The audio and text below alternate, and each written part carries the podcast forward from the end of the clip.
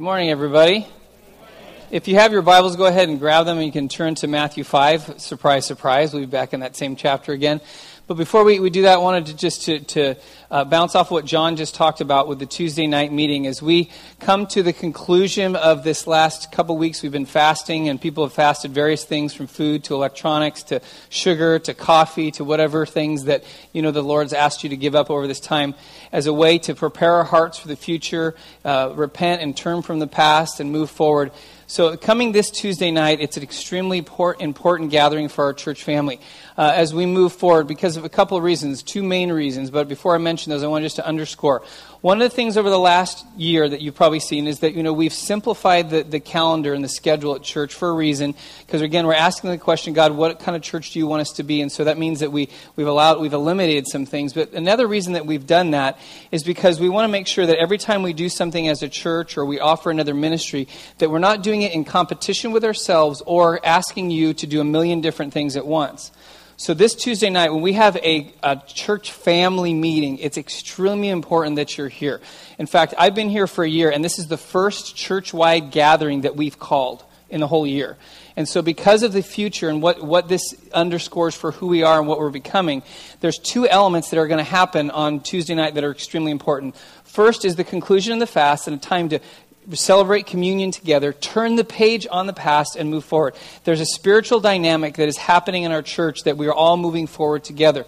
The second one, as we move forward in right size and we look at, we're purchasing this building, we're going to talk about the details of that and the financing and all those kinds of things, and then we're going to have a vote. And it's important for us to be here together. I've had a number of people ask me, uh, hey, I'm not going to make the meeting, but can I vote? Sadly, you can't.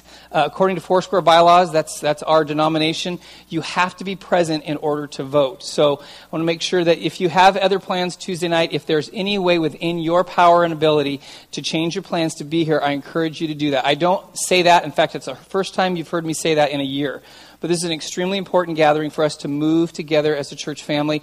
There's going to be childcare available for birth through fifth grade, so you can bring your kids with you. We'll start at 7 and we'll hit the ground running and spending a time of worship, prayer, communion, and then we'll talk about right size and what God's calling us to do in moving forward. So Tuesday night, we're all going to be here, right? All right. You can DVR the Olympics, okay? Don't worry about it. So if you have your Bibles that I mentioned, we're going to be in John, or excuse me, uh, Matthew chapter 5. And uh, we'll be looking at the last 10 verses, 38 to, uh, to 48 of this chapter.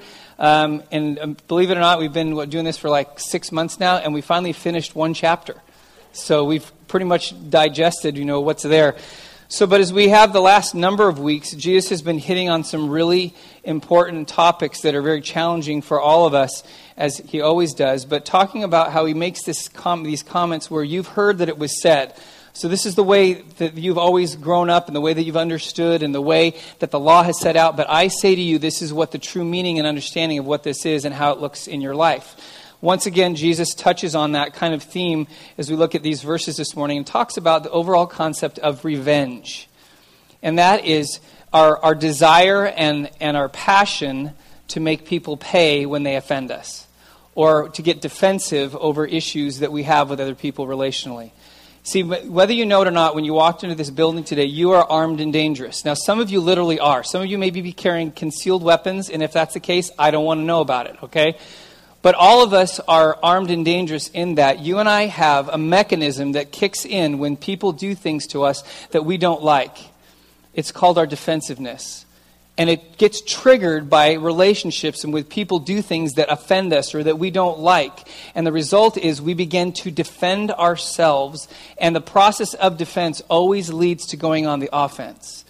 Eventually, we get to the point where we don't just defend ourselves, but we react against somebody and we go after them. That's what revenge is. And what Jesus has to say in this passage today is important for you and I to understand because when it comes to revenge, nobody wins. Ever you can ask the Hatfields and the McCoys who wins in revenge. You know, the true story of two families that coming out of the Civil War got into battle over different things. And over 25 years, 12 people were murdered, one family or another, because they couldn't stop reacting against the other. Somebody would do this, so someone would respond this way. It's the same thing we see in gangs and the mafia and in our culture. We always have to one up what's been done to us. And when we live that out, nobody wins. Because what revenge has, revenge has these fleeting moments of sweetness where you're like, yes, I got him. Followed by long periods of bitterness and anguish and disappointment and pain. And it's not what God has intended for you and I to live in. It's not what He's intended for people who've chosen to follow Him with their lives. That He has a different way that He wants you and I to live. This morning, there's two main things, and we'll look at two sections of the passage that what Jesus is calling you and I to embrace. The two keys that will disable our defenses and help us to live in a life that's not about revenge, but it's about loving people, is learning to surrender and learning to love. Not easy things, but things that He calls you and I to. So if you have your Bibles, let me read starting in verse 38. I'll read to verse 42, and we'll talk about the concept of what He calls you and I to surrender. Jesus says, You have heard that it was said, eye for eye and tooth for tooth. But I tell you, do not resist an evil person. If anyone slaps you on the right cheek, turn them the other cheek also.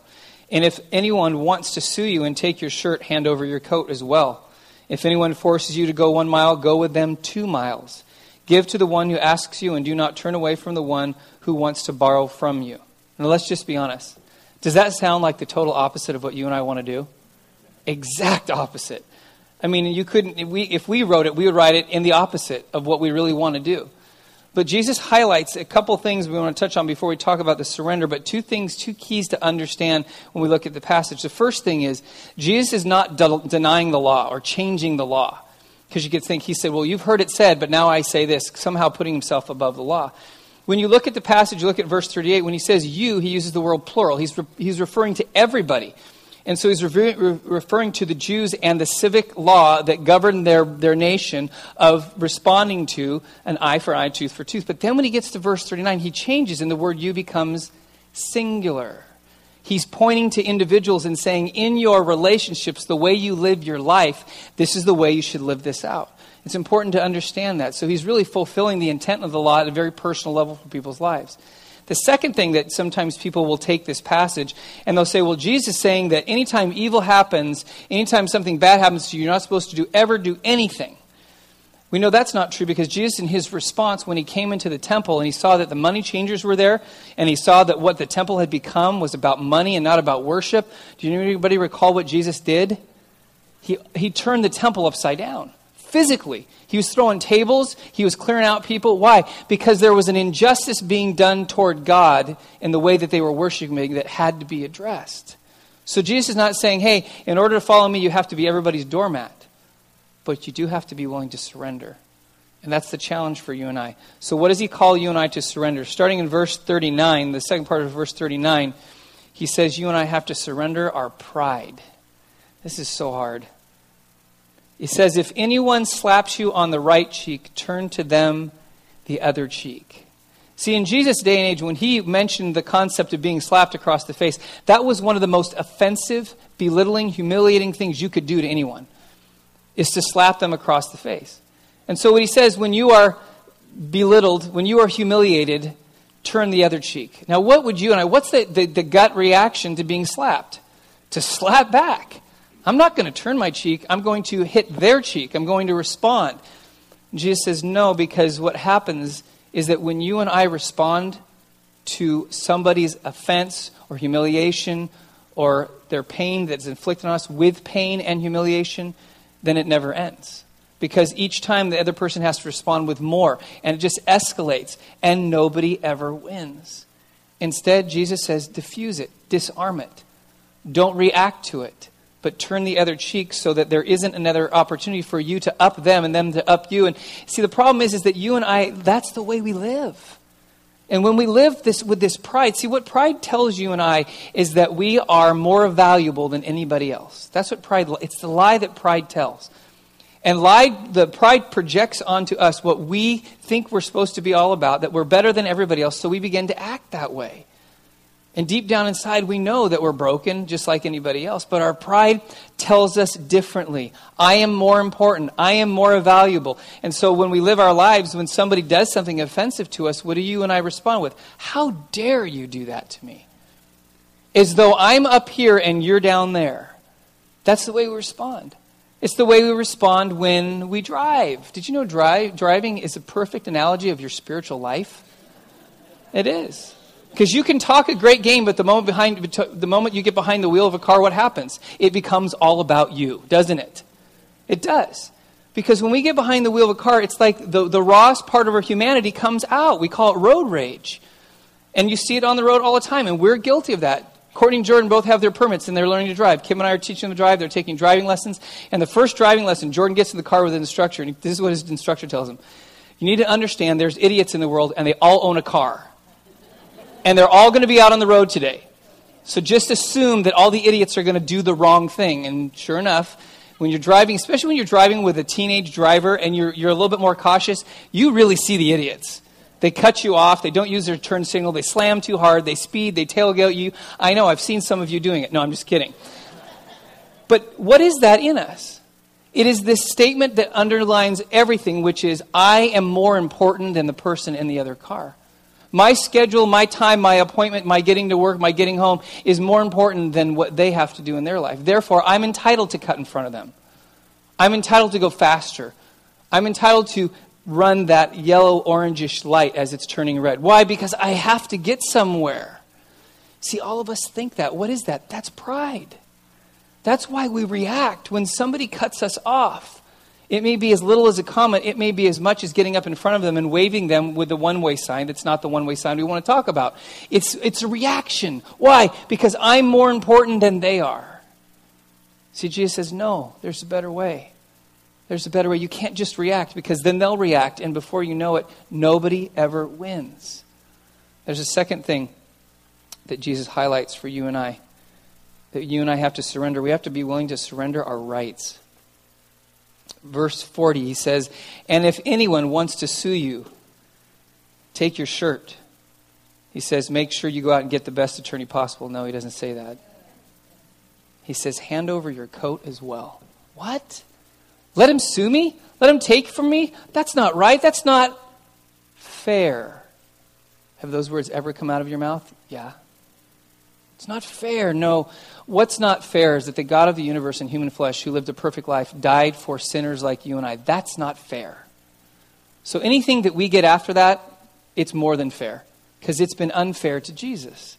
But understanding that you and I feel like it is our right to do certain things we have our rights and we hold very dearly. And usually we think when it comes to rights, very few are we few times do we fight really for the rights of other people. We're really fighting for our own rights. We make it look as though we're fighting for the rights of others, but we're really it's about us. I have my rights. And what does Paul say to the church in Corinth who had this issue? He says in 1 Corinthians 6 7, he says, The very fact that you have lawsuits among you means that you've been completely defeated already. You're suing each other. And then he says this He says, Why not rather be wronged? Why not rather be cheated? For the sake of what? The sake of the relationship, why not be wronged? Why not be treated unfairly to somehow allow there to be a remnant of a relationship instead of being demanding of your rights? See, so many times we are willing to sacrifice relationship for our rights. Because it's about us. Because we have the right to do that as Americans or as a citizen, as a whatever, or as a taxpayer. We use that all the time. In our neighborhood growing up, we had very, very friendly, kind of close-knit neighborhood. Everybody knew everybody kind of a thing. And down the street from us, there was two families that lived next to each other. And one family decided, that, and they were good friends, and they decided that they wanted to repave their driveway. And so they had a construction company come out and they did it. They tore up the old driveway and they repoured concrete and did this great job. And the neighbors next door had a, a picket fence that kind of bordered right where the driveway was. And so uh, after they had finished and they have to, you know, the, everything was done, it was beautiful. The neighbor with the picket fence uh, came out and, and he looked at the driveway and in his mind he thought, I wonder how close they are to the property line. These are two families that had been next to each other for years. So he had a surveyor come out and survey his property to see where the property line landed, and he discovered that his neighbor had poured his new concrete driveway three inches over the property line. So, what do you think he did? He sued him. He took his neighbor that he had been friends with for years to court because of three inches that he never used because he had a picket fence that bordered his property and there was three inches on the other side of that fence he never went out and walked those three inches and said look at my three inches he never even cared about the three inches until when Somehow his rights were violated. It was interesting to watch the whole neighborhood. Everybody took sides. It divided our neighborhood for a while. And he sued him and he won money because there had to be some compensation. And it was just a mess. And these two families never talked to each other again. As long as I, we were in the neighborhood, they never talked to each other. Side by side neighbors, seeing each other every day, would not talk. Why? Because of three inches. See, you and I think, well, I would never do that. Well, you and I fight for our rights all the time. Nobody wins. Nobody ever wins. We ultimately lose. Even if we think we might win something in the courts, we end up losing the relationship. And the relationship is always far more important. And then the third thing Jesus calls us to surrender, and this may be the most difficult for all of us, I know it is for me, is that he says that you and I have to be willing to surrender our time. You know, we can get really offended when someone asks for a time. We can get really upset when someone says that we need to do something we don't want to. Jesus says, if anyone forces you to go one mile, go with them two. Jesus was referring to what a Roman soldier was allowed to do to any citizen. They could walk up to any citizen at any time and say, Hey, I want you to carry my pack. I need you to help me. And the citizen was obligated to do what they were asked to do. And obviously, if you are doing things and you have a schedule and you have a lot of things that are on your plate and your, your time is really tight, and a Roman soldier walks up to you, there's resistance. You don't want to do this because you don't, first of all, as a Jew and the Romans, they didn't get along very well, and so you don't want to do what he wants you to do. Plus, you don't want to be hassled because you don't want to give time to help him. So Jesus says, in all of that, don't just go one mile, but go two miles. Because it would have been enough to say, hey, just with a good attitude, go one mile. No, go two miles. Why? Because two miles requires more time than one mile. That ability to be flexible enough to say that I can give up my time. That might be, so for some of us, the most valuable thing that you have is your time. And if you and I understand so many times when people put demands or requirements on us, or the, even the, the worst thing, is when people interrupt our lives, we don't like it. See, we all have very important schedules and time frames and work and home and, and church and all these different things that we do, and we pack our lives full of stuff so that when something happens that we consider an interruption, it irritates us. Almost sometimes we get offended at people because they're getting in our way. Don't they know how important we are and how much we have to do? And you ever, anybody ever read through the Gospels and realized that the majority of Jesus' miracles happened as a result of interruptions? Now, last time I checked, there was no other human being more important than Jesus Christ that walked the face of the earth. But what was he willing to do? He was willing to constantly be interrupted so that the power of God could flow through him to touch people's lives.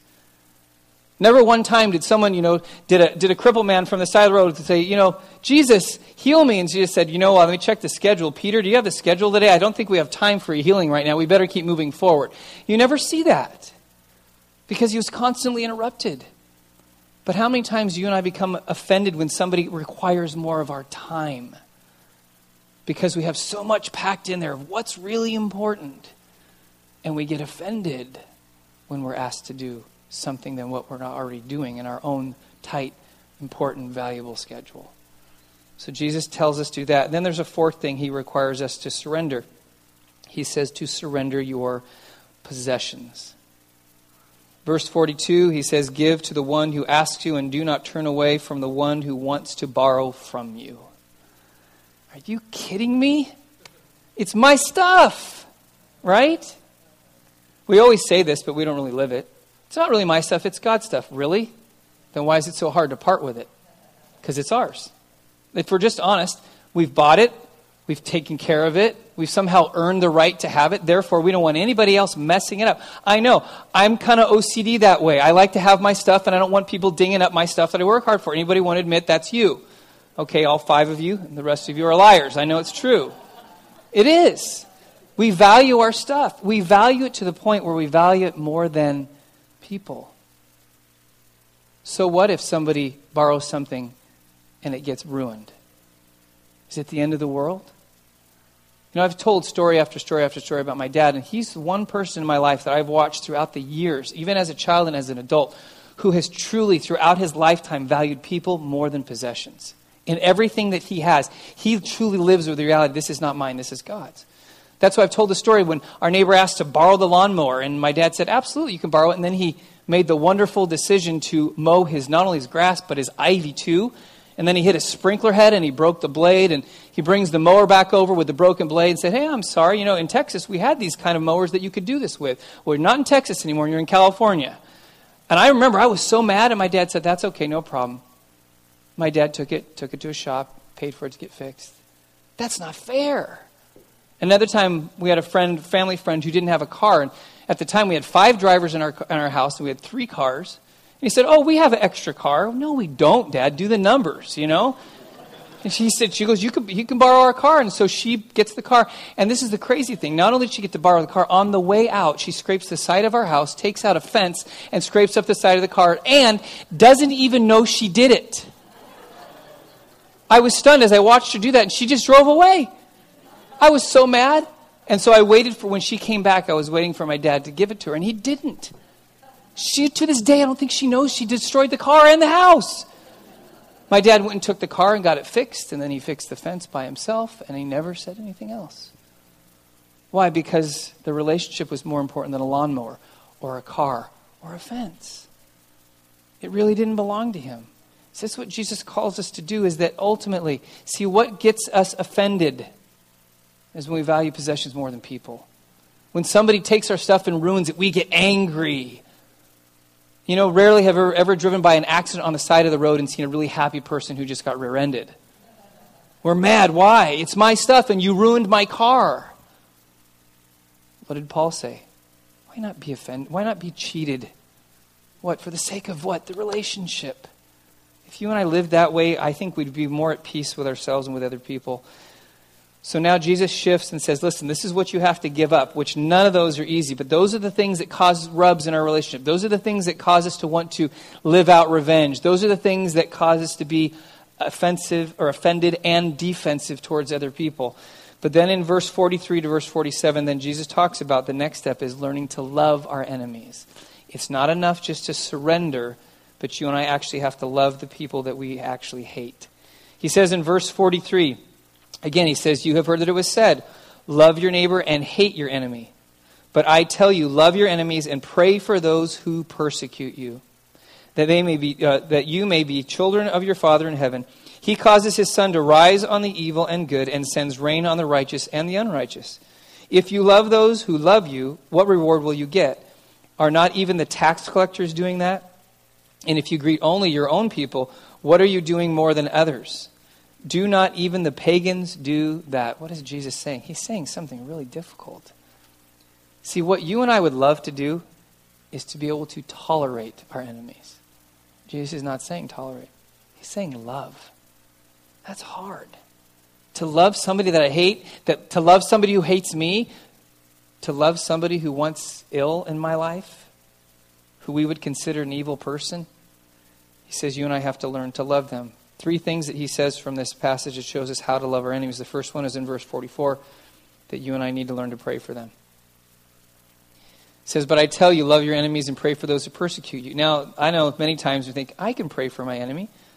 I can pray that the fire, of, fire of God strikes them dead on the spot. I can pray that prayer. Anybody agree? I can pray that prayer. That's not the kind of prayer that Jesus is talking about. He's talking about praying for them as though you would pray for any other friend.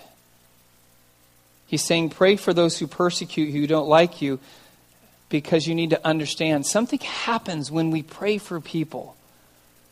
It transforms our hearts. See, what happens when you begin to really think through, when you're not praying for selfish motives to try to get God to judge somebody else, but you're praying for somebody, legitimately praying for their life, you begin to see something about your enemies that you never realized before. They're human. They're human just like you. See, you and I have this ability when we hate somebody, we dehumanize them.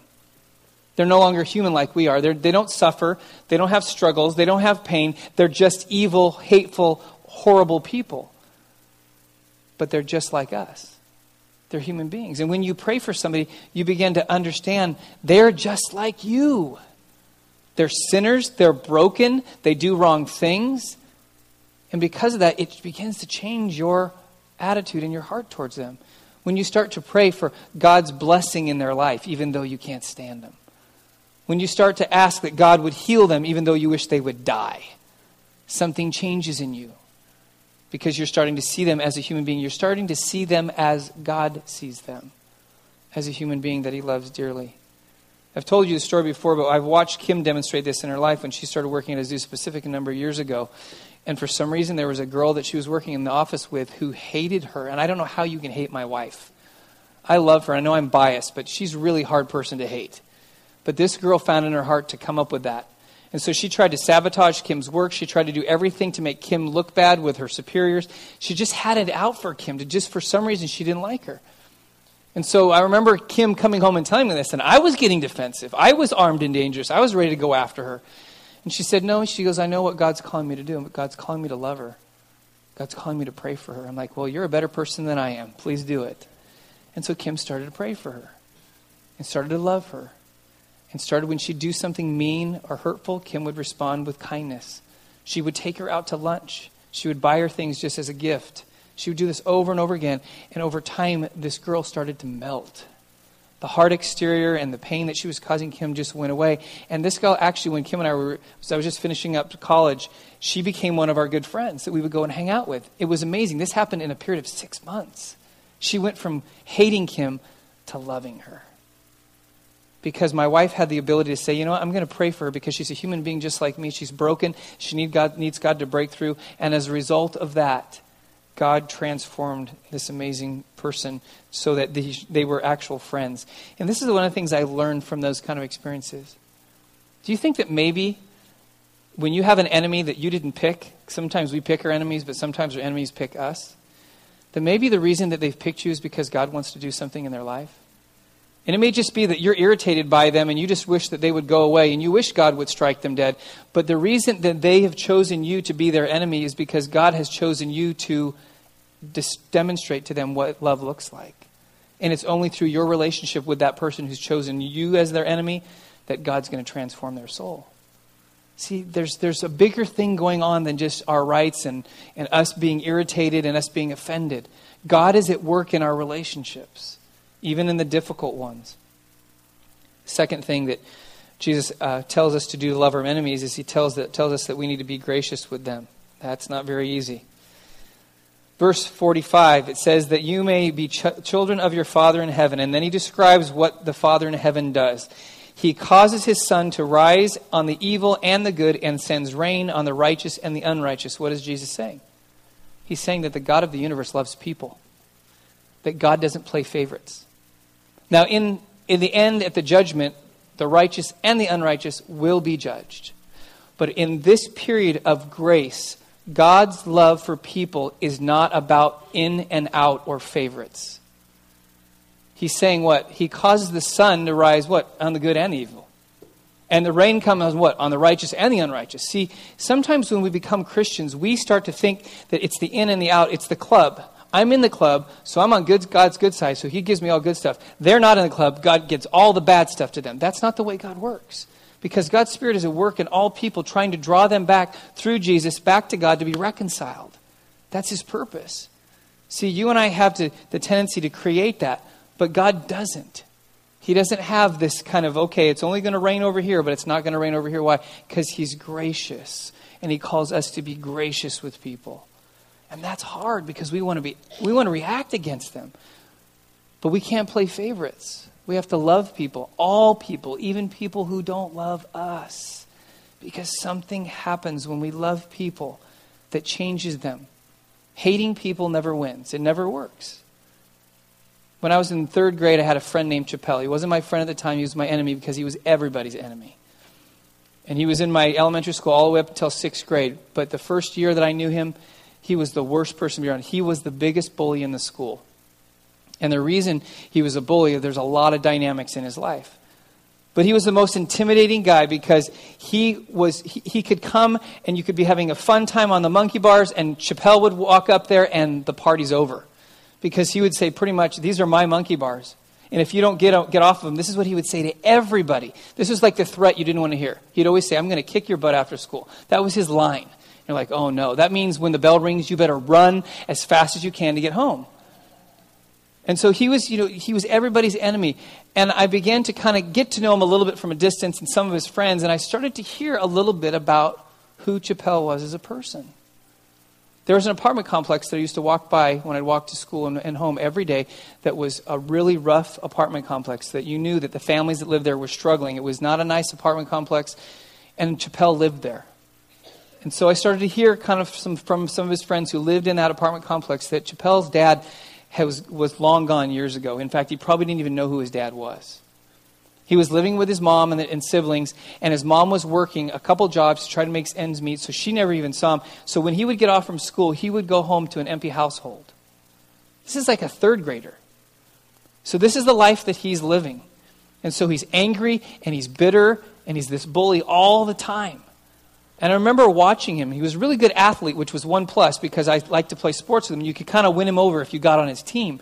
And I remember starting to be his friend and starting to realize. And then I, I saw the, the real Chappelle start to come out. When we'd be out on the playground, something would happen. Somebody would say something to him that actually had the guts to say something really offensive to him.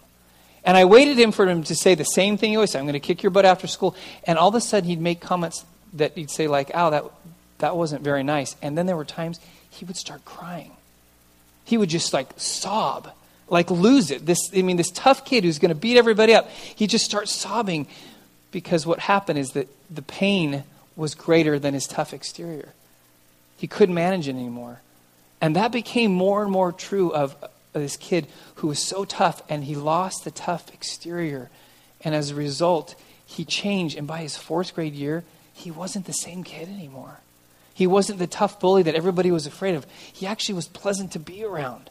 And he became one of my good friends that I always wanted to pick on basketball because he was one of the best basketball players. But he wasn't this kid anymore. Something happened in him. It's because people around him actually started to have compassion, not just me. I watched people stop being angry at him and starting actually feeling sorry for him and have compassion and t- treat him with grace. And something changed in this third grade kid. It's the way God works in our life. What is going to diffuse that kind of activity in people's lives? Is it standing up and, no, I'm going to let you have it? No, it's being compassionate and gracious and loving towards somebody who hates you or persecutes you or who is the bully. Now, I know we always want to see the bully get theirs, but it never works. That's the way we like to see the movie end when the bully gets beat up and everybody cheers. The problem is they didn't make the sequel yet. The bully gets back up and keeps bullying. See, if you and I understand the way God works, He wants us to be gracious with other people as the Father is gracious with us. Then leads to the, the final thing in, in verse uh, 46 and 47. Then I'll just close with verse 48. But Jesus also calls us to love our enemies by accepting them. Again, I'll, I'll tolerate them, but I don't want to love and accept them. But Jesus says, if you love those who love you, what reward will you get? And not even the tax collectors. Don't they do that? The tax collectors were the scum of the earth. If they got that one down, they're better than you are. And if you greet only your own people, so people that you like or you're familiar with, aren't you, you're not doing much more than others. Even the pagans, they do that. He's saying you have to go beyond just to, to the point of tolerating to actually accepting them and loving them.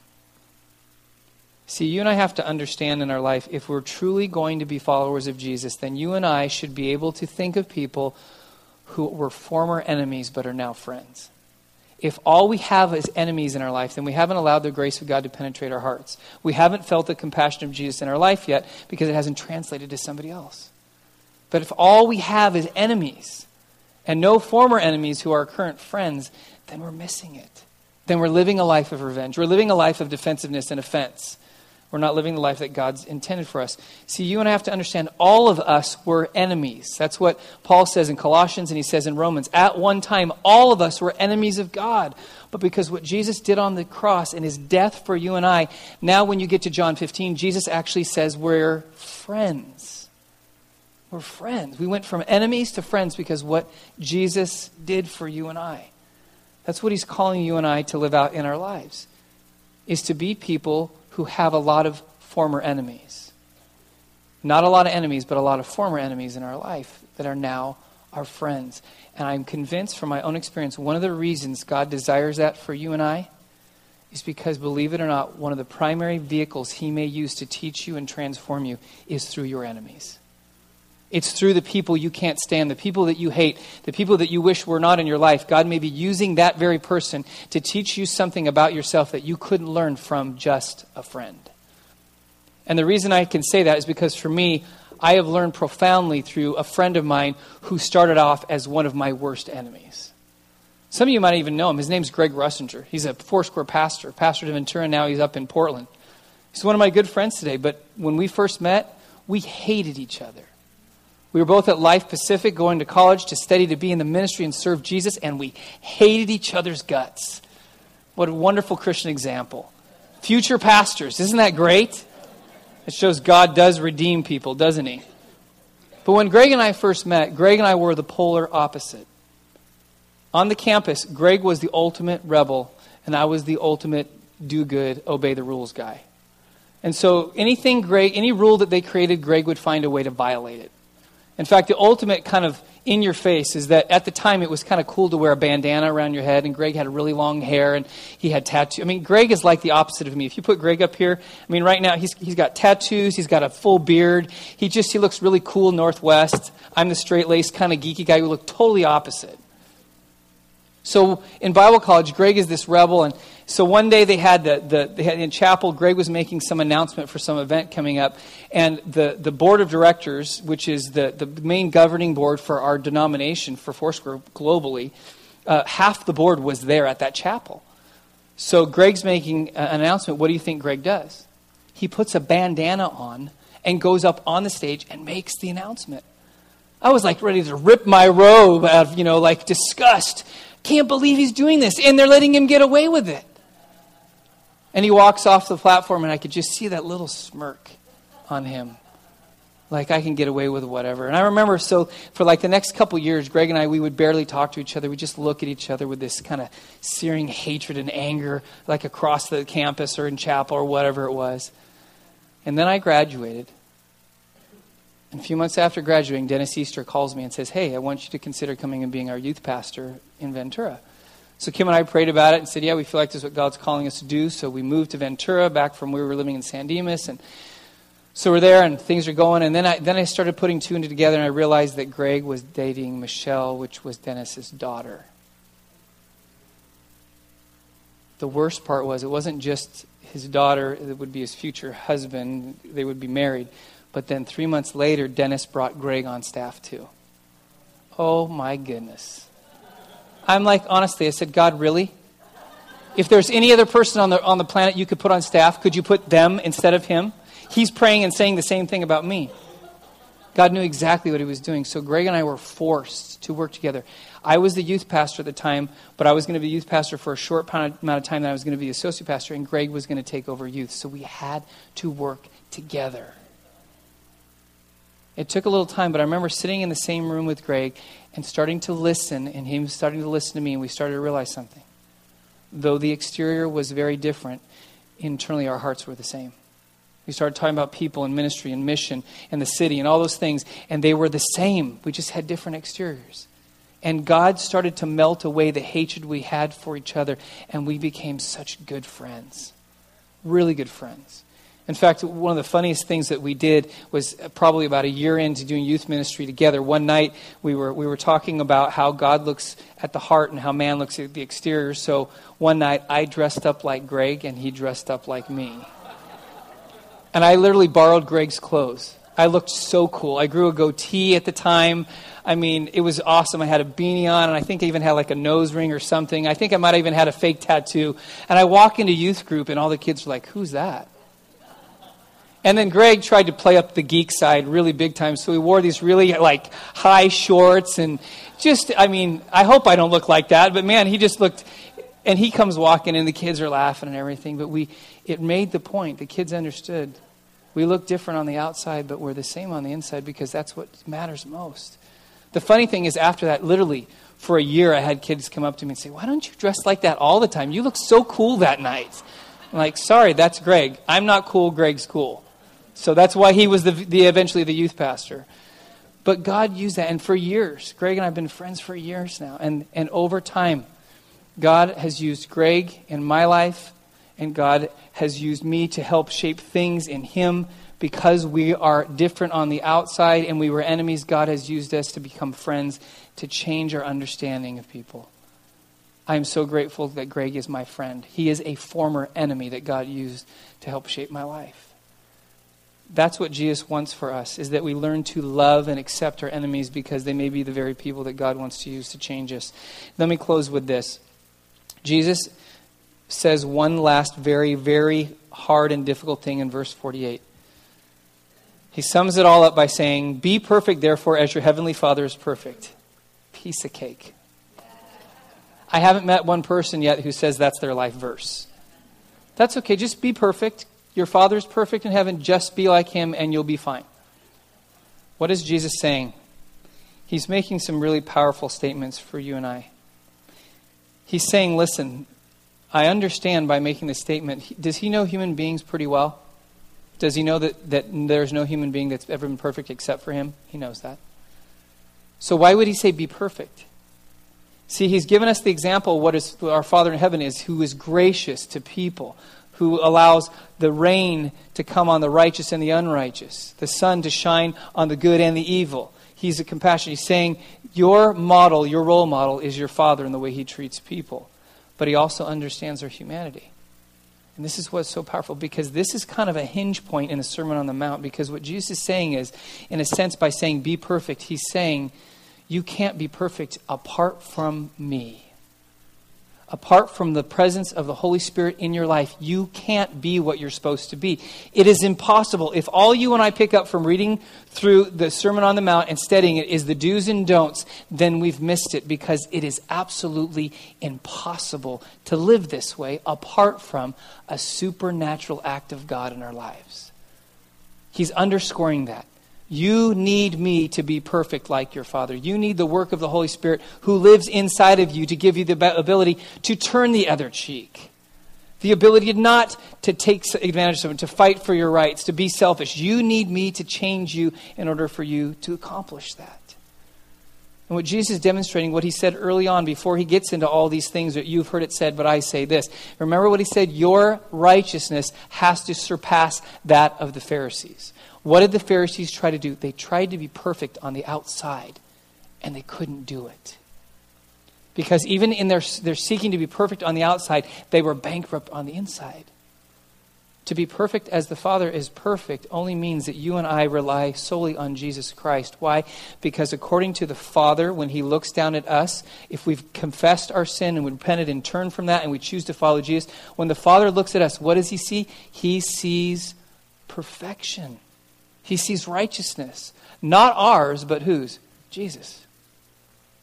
That's why you and I can be perfect if we've surrendered fully to Jesus in our life. That's so important. As we move forward as a church, God is calling us to live differently, to be different. Through what? Through surrendering to His power in our life. The future is not about us. It's about glorifying God and seeing people's lives transformed. It's not about our rights. It's not about our agenda. It's about what God wants to do. And the longer you and I hold on to our stuff, the more we'll be offended, the more friction we will have, and the less progress we're going to make as individuals and as a church family. God's calling us forward. He's calling us and He's giving us the pathway of how to move forward in right relationships with each other and with even people outside of New Hope that maybe have become our enemies, that's God saying that needs to be a former enemy. That needs to be a friend that you love. Let's pray together. Lord Jesus, thank you once again for very pointed words that when you spoke what you did, it captured the heart of people, it challenged people, it even probably offended people. And Lord, the same is true for us today that these are challenging words. But you are not going to call us to do something that you can't equip us through you to do. You will call us to do something that's impossible in our humanity. Lord, following you is impossible. Salvation is impossible. But Lord, with you, nothing is impossible. So I pray, Lord, today that you would give us the strength and the courage to be willing to surrender ourselves, surrender our pride Lord, that the image that we want to project of who we are and what we have to keep up, the, the, the, the, offensive way that we live and that we're constantly offended by other people, Lord, let us let go of that. Lord, and even our rights where we want to hang on so tightly to what we think we, we are deserving, that, Lord, we would be willing to let those go because you were willing to lay down your rights And because of that, Lord, we can surrender ours. We can give everything that we have away to you. So, Lord, I pray that we would learn at every level to truly surrender ourselves, including our time and the things that we believe that we own, that ultimately our time and possessions would belong to you, and we would live that out in our lives. And the result would be, Lord, not just the absence of, but the presence of love for our enemies. Lord, we know that the world will change because people will see those who follow you are people of love. So, Lord, help us to be that with each other. Help us to live that out in our world. And, Lord, even now, of those who maybe even you brought to mind people who they need to be working towards making that person a former enemy. Lord, give us the courage and the strength to, tr- to learn to love and accept those who hate us, just as you did when, Lord, when you looked down on those who were crucifying and you said to the Father, Forgive them because they don't understand what they're doing. That we would have that same approach and that same heart for people around us. We thank you, Jesus, in your name. Amen.